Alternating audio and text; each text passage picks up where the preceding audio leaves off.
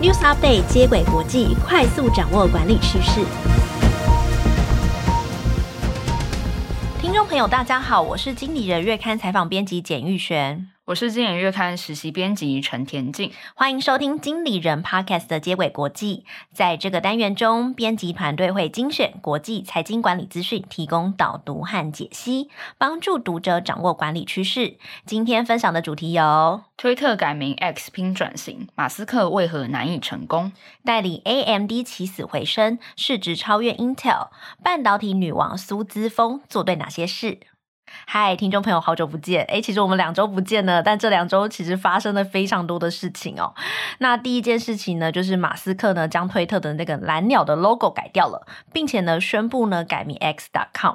诶，我们就想说，诶，马斯克怎么突然间这样做？这样做的举动背后有什么呢？第一则新闻要为大家探讨。那看到这则新闻呢，我也很震惊哦。大家要知道，企业的品牌相当于它的灵魂，承载着顾客对它的印象。那在过去十七年以来呢，推特最著名的就是这只小鸟的 logo。那全球的使用者呢，都认这个名字和符号，突然间要改名，就让商学院教授也看不懂哦。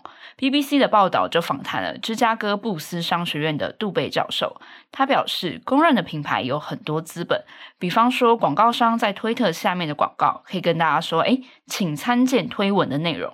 那现在可能就要改成，请看 X。那消费者又搞不清楚到底什么是 X 啊？要我看什么啊？诶，我也跟大家分享一下推特改名对我的小小憧憬，因为其实我都是用推特在追国外的明星啊，或者是看一些球员。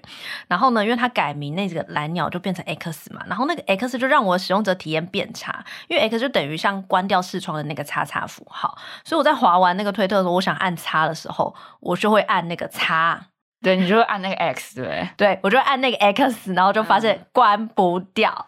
对，然后其实我也是很常使用推特的人，那平常会 follow 一些明星啊，或是二次元相关的内容。那他现在把那个推特改成 X 嘛，他原本的那个 retweet 转推就改成 repost，就让大家很不习惯，感觉马斯克就是要把推这个字全部删掉哦。嗯，而且马斯克他的行径呢，就是其实还蛮霸道的，因为推特改名 X 之后呢，就是有一个推特的网友，他其实原本是有 X 这个账号的，然后呢，他就其实一度呢想要。然后用三千万卖给马斯克，说：“哎，你看我有 X 的账号，我比你先申请哦，你赶快来买吧。”然后呢，马斯克呢，疑似他也没有经过对方的同意，就偷偷的把他这个 X 的账号呢改成 X 一二三四五六七八九九八七六五这种超长的字串，就可见他的行径是多么的霸道。而且呢，其实国外的粉丝也看到马斯克这些行径的时候，就很想要弃用推特。不过呢，回过头来，我们还是要来谈一下，就是外媒怎么去解析马斯克他想要改名的动机，因为他真的不是平白无故，但可能因为他自己很喜欢 X 而改，但他还背后还有一些商业模式跟商业利益的考量哦。在解析动机以前呢，先让我讲一小段的工商口播稿。二零二三年经理人月刊百大 MVP 选拔开跑喽！经理人月刊每年度会选拔一百位当年度表现优秀的杰出经理人，不限职位，不论公司规模，只要你为公司创造贡献，都有机会成为百大 MVP 经理人的一员哦。报名时间从即日起到二零二三年八月十六号为止，欢迎上网搜寻台湾百大 MVP 经理人。好的，回到正题，马斯克为什么想要改名呢？第一个原因是马斯克个人对 X 的符号有很大的执着。X 其实伴随着马斯克每一个人生的创业阶段。他在一九九九年创办的公司名字就叫做 X.com，他提供线上金融服务。后来呢，也跟软体公司 Confinity 合并，变成 PayPal。不过呢，马斯克对于 X 的爱并没有就此终止哦。像是特斯拉车款就叫做 Model X。他的火箭公司呢叫做 SpaceX，但以上呢其实也是表面上的原因哦。通常一家企业要改名字、换 logo，根本的原因是要宣誓改朝换代，代表呢马斯克对于经营推特现在叫做 X 的社群媒体有不同的想法。其实改朝换代的原因就是他遇到经营的困难。通常啦，组织想要做变革啊，或是改革，就是他目前的营运没有很很很好嘛。那推特在改名之前呢，确实就已经遇到了营运的状况。BBC 报道就指出呢，马斯克呢，在今年七月的时候就自己表示哦，推特的广告收入呢已经砍半了，大品牌商呢都撤出推特。那这些理由包含呢，不确定账户的审查内容的标准是什么，以及呢，推特突然间裁。源，引发很多负面的形象。所以我如果还继续在上面登广告，你可能会波及到我。此外呢，持有推特股份的富达国际也估计，推特目前的价值呢，只有马斯克去年十月以四百四十亿美元收购时的三分之一，也就是有三分之二的价市值是蒸发的。所以呢，马斯克呢，可能想要借由品牌重塑来摆脱这个困境。嗯，马斯克他也希望推特能够转型哦，他不该只是个人发布讯息的平台，而是像中国 WeChat 微信一样，是一个全能的应用程式哦。用户可以在里头发送讯息，甚至是订车、预约饭店、玩游戏。所以改名呢，其实就是对于这个产品的重新定位。不过，多数人其实并没有看好马斯克的这个行为哦。像是波士顿大学商学院的行销学教授苏巴斯里尼瓦桑就表示，一家公司它陷入动荡的时候，品牌重塑的成功率很低，因为竞争对手会在你最薄弱或者最动荡的时候呢，祭出攻击。比方说，推特改名的同时呢，Meta 呢就推出类似推特功能叫 Threads 来抢夺推特的声量。经纪人其实也有 Threads 这个账号，欢迎大家追踪。好，那另外一个改名无效的原因是啊，推特的状况不只是品牌名字或者是功能的问题，而是马斯克的领导力有问题。他并没有去分析外部情势的变化。现在如果一个科技巨头他想要打造像是 WeChat 这样子的超级应用城市，它是会受到严格的法规监管的。没有办法轻易的跨产业类别去进行，以免造成一些垄断啊，或者是过度收集数据，侵害个人隐私的问题哦。除了法规不支持外呢，消费者也未必想要拥有一个全能型的 App。像国际市调公司 Forrester Research 就表示，WeChat 呢，它在中国会崛起的背景，其实是因为那时候的手机容量还不足够，所以人们没有办法下载的非常多应用程式，提供各式各样的服务，所以一个全能的 APP 就很实用。但是呢，现在完全没有这个问题，你的手机可以下载超多程式，你可以用 LINE 聊天、Uber 订餐、台湾大车队轿车，你不用再靠单一的 APP 来取得服务了。因此，客户是否有这种万能应用平台的需求，现在啦，这个命题可能还没有办法成立。而且打造一个万能应用程式也是需要时间、金钱和人力的。在内外部环境都不支持的状况下，Forrester Research 的研究总监 Mike Pru 就认为啊，推特品牌重塑不太可能成功。他甚至大胆预测，这个平台将会在十二个月内关闭或者是被收购哦。哇，他超级唱衰 马斯克嘞！但其实不是只有他在唱衰，大家都会觉得说他改名 X，那个 X 就是叉叉，推特会再见。好，那当然回过头来，其实学界也对他有很多质疑，像是哈佛商学院教授吴安迪就说，推特呢，它确实是需要改变，它要改革，可是呢，不确定这种超级应用平台呢，是否是往好的方向去走，不确定这个变革是否更好，就让我们继续看下去吧。那最后为大家总结这则新闻：马斯克改名推特拼转型，难以成功的原因有两个。第一，推特现在处于动荡期，想要发展新的服务和功能，竞争对手呢，随时就可能开发新的平台来取代你的位置哦。像是 Meta 就推出了 Threads，提供粉丝移转阵地。那第二呢，是他忽略了分析法规、使用者需求的变化。目前 X 要改造成万能应用程式，会比当时的 WeChat 崛起更加困难哦。虽然台湾使用者比较少用推特，但是我看外电啊和国际的使用者其实都很担心推特会不见哦，而且他们认为呢，如果要究责的话，马斯克要负最大的责任。由此可知，我们知道一个好的领导人对企业和顾客的影响是很大的，他甚至可以带领呢组织转亏为盈。举例来说，最近有一个很火红的人物呢，他在二零二二年呢领导公司的市值呢超越主要竞争对手 Intel。大家知道我要介绍谁了吗？噔噔噔噔噔，就是七月底低调访台的 AMD 执行长苏姿丰。富比士杂志就在七月号一大篇幅报道介绍这位执行长，她也是美国最富有的女性企业家榜单的第三十四名，被誉为半导体女王。好，先为大家介绍一下这个 AMD 哦，就是超微半导体到底在做什么。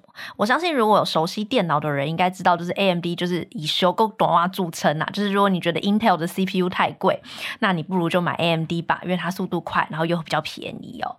那它主要呢是做电脑主机板晶片、记忆体、处理器等半导体电路设计的公司哦。那它的主要竞争对手之一呢就是 Intel，它跟 Intel 一样都是 X 八六架构 CPU 的供应商。那另外一个竞竞争对手呢，就是大家很熟悉的 NVIDIA，因为 AMD 其实它也拥有呢制作 GPU 的技术。苏姿丰令人佩服的原因是呢，九年前他接任 AMD 的 CEO 的时候，AMD 是岌岌可危的。那 AMD 盛况的时候呢，他们的伺服器晶片的市占呢原本是二十五 percent，但呢在那个时候呢是滑落到两 percent，就是二零一四年他们只剩下两 percent 哦。同时间呢，公司呢还负债二十二亿美元。那前任的 CEO 呢还解雇了四分之一的员工。更惨的是呢，他们还交不出货给客户，反正就等于人才全部都没有。那苏之峰也认为呢，当时的 AMD 没有竞争力。可是呢，他没有气馁，就开始着手进行改革。苏姿丰做的第一件事就是专注强项。他上任的第二天就告诉员工：“我相信我们可以打造最好的产品。我们要做能够击败 Intel 的晶片哦。”他们优先发展 Zen 的架构，在二零一七年就获得了成效。而 Zen 的运算速度比起过去 AMD 的产品快了五十 percent 哦。二零二零年 Zen 第三代产品推出时，已经是市场最快的处理器。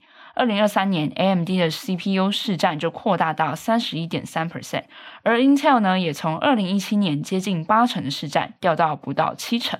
你要知道，二零二三年 AMD 重新爬起来，CPU 重新爬起来是蛮了不起的事情。因为你记得二零一四年的时候，它的 CPU 市占是掉到两 percent，但它现在三十一 percent，其实也超过它原本很高峰的二十五 percent 哦。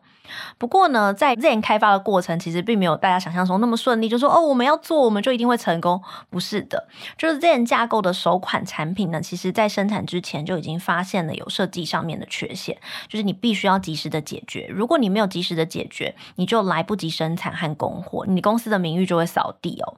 那那时候呢，苏姿丰接到这个消息，哈，有问题，克服不了。他其实是在印度出差的，他就马上呢赶回他美国的实验室去激励团队，告诉大家说，这个东西啊，只许成功，不许失败。那苏姿丰后来有在那个其他的演讲有说，由于他是有一些技术的背景，他是麻省理工学院电机系的学生，也是博士，所以他能够做出比管理学院的学生更好的商业决策，然后也知道团队需要什么，可以及时给他们帮助。这也代表着技术人才他跨行管理、学习领导是非常有价值的。而苏姿丰本人呢，他也很重视员工的关系哦，这是他带领 AMD 突破的第二件事。《纽约时报》就指出啊，苏姿丰他曾在 IBM 工作十三年，而他在带领十人团队的时候，当时的老板就问他说：“诶，你有跟团队讲话吗？或者是你有询问团队的感受吗？”而这些问题呢，就让苏姿丰发现自己的管理缺陷哦。他必须要将每一个成员视为独立的个体，用适才适所的方式激励他们才会有效哦。而作为一名执行长啊，最重要的事情就是不要被孤立，因为你一旦被孤立啊，可能很多政策推不动，就算你有再大的雄心壮志，员工不支持你也没有用啊。嗯，就是了解员工的想法，然后提供他们适切的协助，其实是苏之峰他领导力可以成功的第二件事情哦。那第三件事情呢，就是布局新的竞争优势。就大家知道，辉达这几年呢，飞快的成长归功于 AI。目前呢，辉达的市值呢，已经是 AMD 的两倍了。那 AMD 也想要搭上这个 AI 浪潮，那苏姿丰呢，就投入五十亿美元的研发经费，这笔研发经费相当的大，是他二零一四年接手 AMD 时的营收金额。等于是我打一整年的年营收去追求新的，或是去创造新的竞争优势哦。而且呢，他还在二零二二年呢，以四百八十八亿美元呢收购赛灵思，这是一家呢程式码处理器的公司，它可以加速晶片的开发。那 AMD 今年的目标呢，就是要打造 MI 三百的晶片，它会将 CPU 跟 GPU 的功能结合，来对抗 NVIDIA 的超级晶片。不过呢，AMD 它也面临了一些威胁哦。它过去的客户像是亚马逊啊、Google 等公司，都已经开始自己设计人工智慧的晶片。而对此呢，苏姿丰的回应是：客户必然会这么做，这样子才会提高营运的效率。不过呢，他们都没办法像 AMD 一样做到这么的全面，也不可能将 AMD 的生态系统整个复制过去。嗯，看到这边，大家应该已经发现说，AMD 执行长苏姿丰虽然呢跟 NVIDIA 的创办人黄仁勋呢有远亲的关系，而且他们也都有台湾的血统，但是呢彼此之间还是会在 AI 市场上面竞争哦，这也是大家可以持续 follow 的焦点。但虽然呢他们是竞争关系，可是其实他们的领导心法都有一些类似的。如果大家有兴趣的话，可以去听前几集我们在讲黄仁勋他成功的故事。他们其实都很在意、很专注在自己的优势领域，而且他们会抓准新的机会呢。去奋力的投入，也因为苏姿丰上个月刚来台湾演讲，我们也跟听众朋友分享一段很喜欢的话。苏姿丰说，他当年在 MIT 麻省理工还是电机系学生的时候，他就在思考怎么做才能让世界变得不一样。虽然大家都不觉得半导体有趣，但他很喜欢，所以他就持续钻研在这个领域。后来也取得博士学位，现在呢，也用半导体改变世界。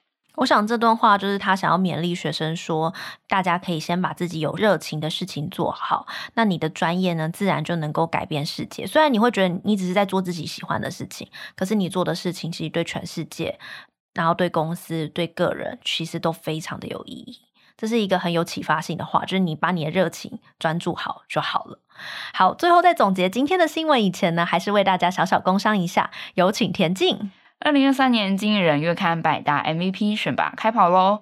经理人月刊每年度会选拔一百位当年度表现优秀的杰出经理人，不限职位，不论公司规模，只要你为公司创造贡献，你都有机会成为百大 MVP 经理人的一员。报名时间从即日起到八月十六日为止，欢迎上网搜寻台湾百大 MVP 经理人。嗯，很谢谢田静的分享。今天我们讨论了两则新闻，分别是推特改名 X 拼转型，马斯克为何难以成功？